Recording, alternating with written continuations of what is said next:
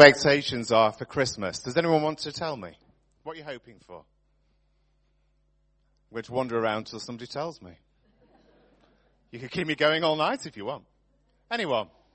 Oh, Elizabeth. Go on, what are your expectations for Christmas? Let's hear them. Something very nice. Something, and what would be very nice? Something. Something. You're not going to give us any more detail. Just something nice. Anyone else? Oh. Paula. Going to have to shout. Warrington's first Christmas baby. Work. Oh, you're working Christmas Eve? Oh, fantastic. She's a midwife, just in case you were wondering what, the, what that was about. Anything else? Anything else? Not socks. Not socks. Do you not wear socks, Chris? I, I have enough socks. Oh, that's good. That's good. Cycling. Uh, Nicola, are you listening? Yeah. Just put a thumbs up. That's looking positive. So there's all kinds of things that we want. Sometimes it's a good experience. Sometimes it's presence, isn't it? Sometimes all we want is presence. Presence? Who said presence? Gold. Who wants some gold? Hey. Arthur. Arthur. I think you've got the wrong time. This is the carol service. It's our Arthur Christmas, though. I know, well, I know you're Arthur Christmas. Well, go on then, give your presents out. Duck if you want to go, not get hit on the head by a coin. There, there is, yeah. There we go. Hey. I think they might like some over there. This way, over here. Right over there, there's a... There we go. Right, come on Arthur, off you go now. That's that's very nice, thank you. Right, you'll throw them as...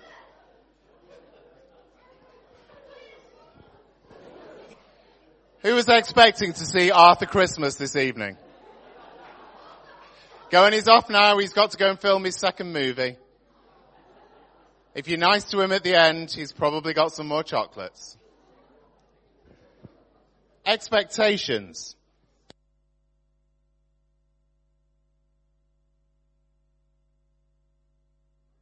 Sometimes the things are not so good, are they?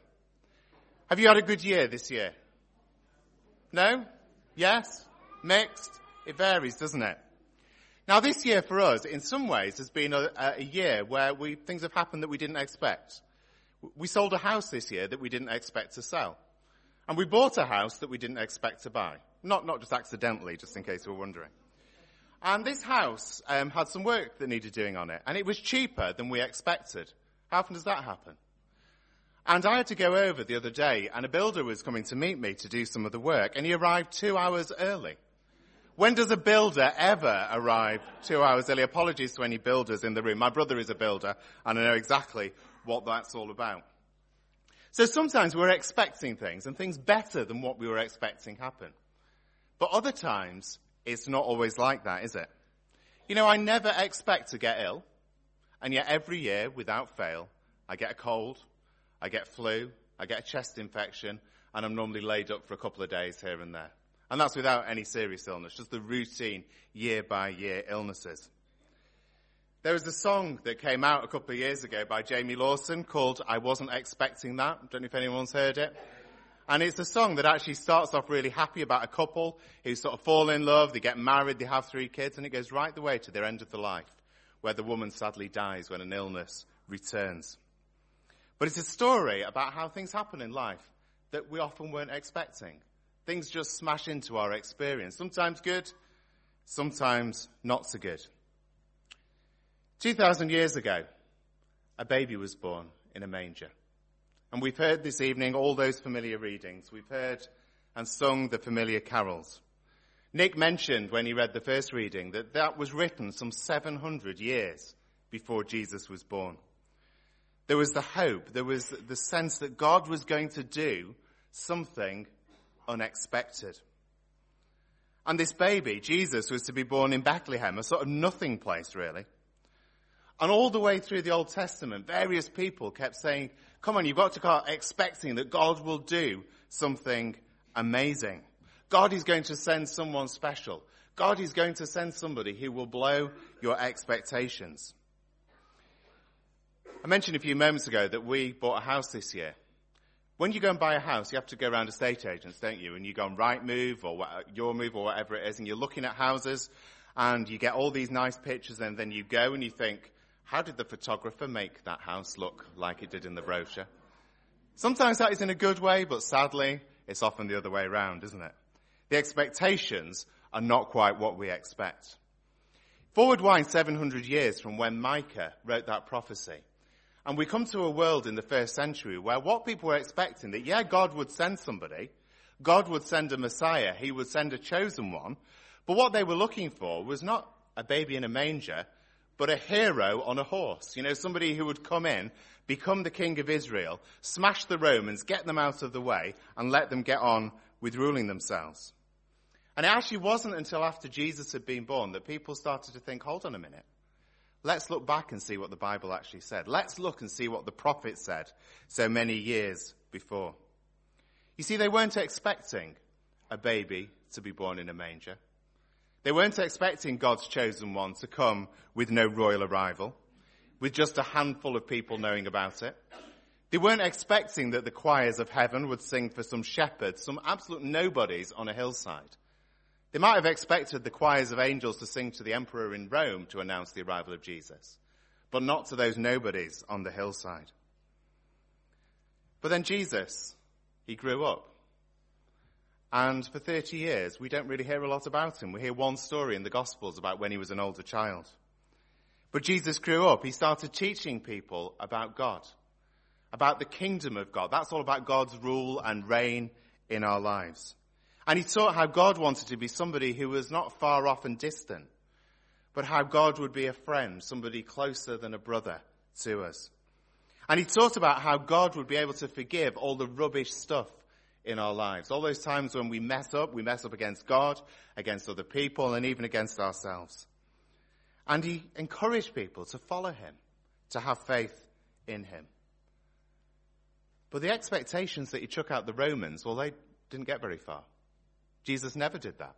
He never became a military figure. He never did those things that people were actually expecting. And in the end, well, what happened? He got killed. He got nailed to a cross. There were people who didn't like what he had to say about the kingdom of God. There were people who didn't like the miracles that he was doing and telling people their sins were forgiven, that all the rubbish in their lives was done away with. There were people who didn't like the announcement of what God was doing. No one looking for a Messiah expected the one that came. And his death was the one that nobody was expecting either. Because we will all die, won't we? And our death will happen and we will go into the ground. But what happened to Jesus was that when he died, he didn't die an ordinary death. But the Bible, time and time again, the early Christians started to think actually when Jesus died, God was doing something that exceeded anybody's expectations. Because as he died, Jesus was taking onto himself our rubbish, our mess, the brokenness of this world. And he took it all so that death didn't need to have the final word over us as well. In our fifth reading today, if you're good at keeping count, you'll remember that was the one that Deb read from John's Gospel. And John was one of the original disciples of Jesus. And he did that reading that says, in the beginning was the Word. And the Word was with God, and the Word was God. Now that reading is totally different to the rest of the readings we've heard tonight because it is so bold. It makes this massive statement of who Jesus is. In the beginning are words that actually are linked with the beginning of the Bible where God creates the universe. And here we have John saying actually all this stuff about beginnings is all about Jesus. Because actually what John had begun to realize and what loads of people at that time started to click was that Jesus wasn't just an ordinary man, that he wasn't just a human being, although he was fully human. There was far more to say than that. He wasn't even just a special human being who'd been given a bit more of God's Spirit so he could do miracles and say particularly profound things. He wasn't even somebody who'd just been given, you know, a special dose, an extra dose of everything that God was. He was God and is God himself. God by whose very breath we live and breathe. Christ through whom the universe was made. Why did John believe this? Why did Christians through the first century start to believe this and, and go around telling other people about Jesus? Why for two thousand years has the church continued to grow and to tell people about the love of God? Well, it's because of this. Jesus didn't stay in the tomb. When he was crucified, when he died, he rose again. You know, and people don't do that, do they? That's not part of our everyday experience.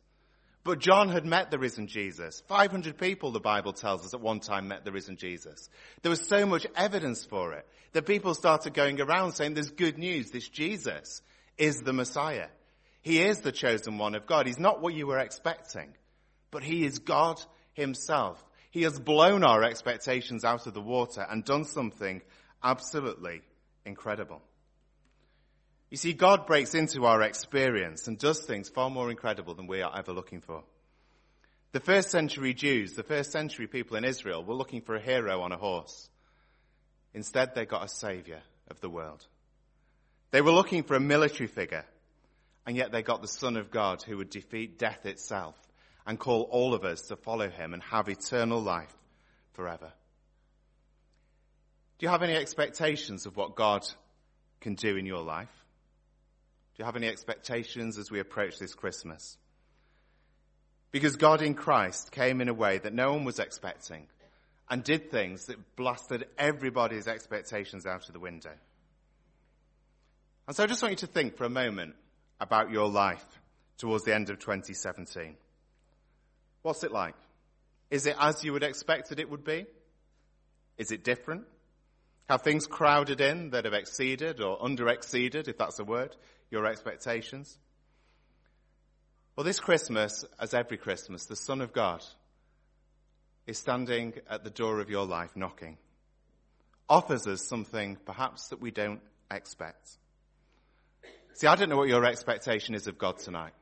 I don't know whether it's of somebody far off and distant and remote who you can't really get to know. I don't know if it's of somebody with a great big beard sat on a cloud playing harp music or whatever the image is. But the God who has shown himself in Christ blows apart those expectations. He offers us love and forgiveness. He offers us life that starts now and lasts forever and ever. He offers us joy and hope and peace. The question I want to leave with you is, will we hear the call today of the God of the unexpected? Will we hear the call of Jesus who surprises us day after day? Let's just spend a moment in quiet and let's reflect on the various readings and the things we've heard this evening. Let's just spend a moment in quiet.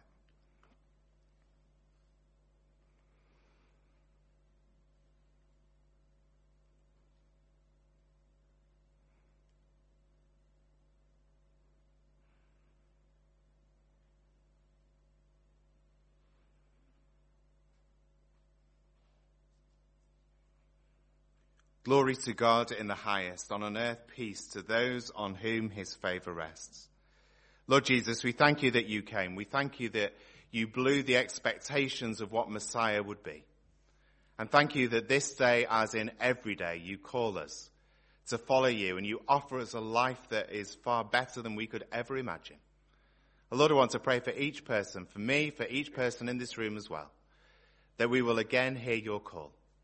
We will see and hear the good news, and we will find hope and peace this Christmas time.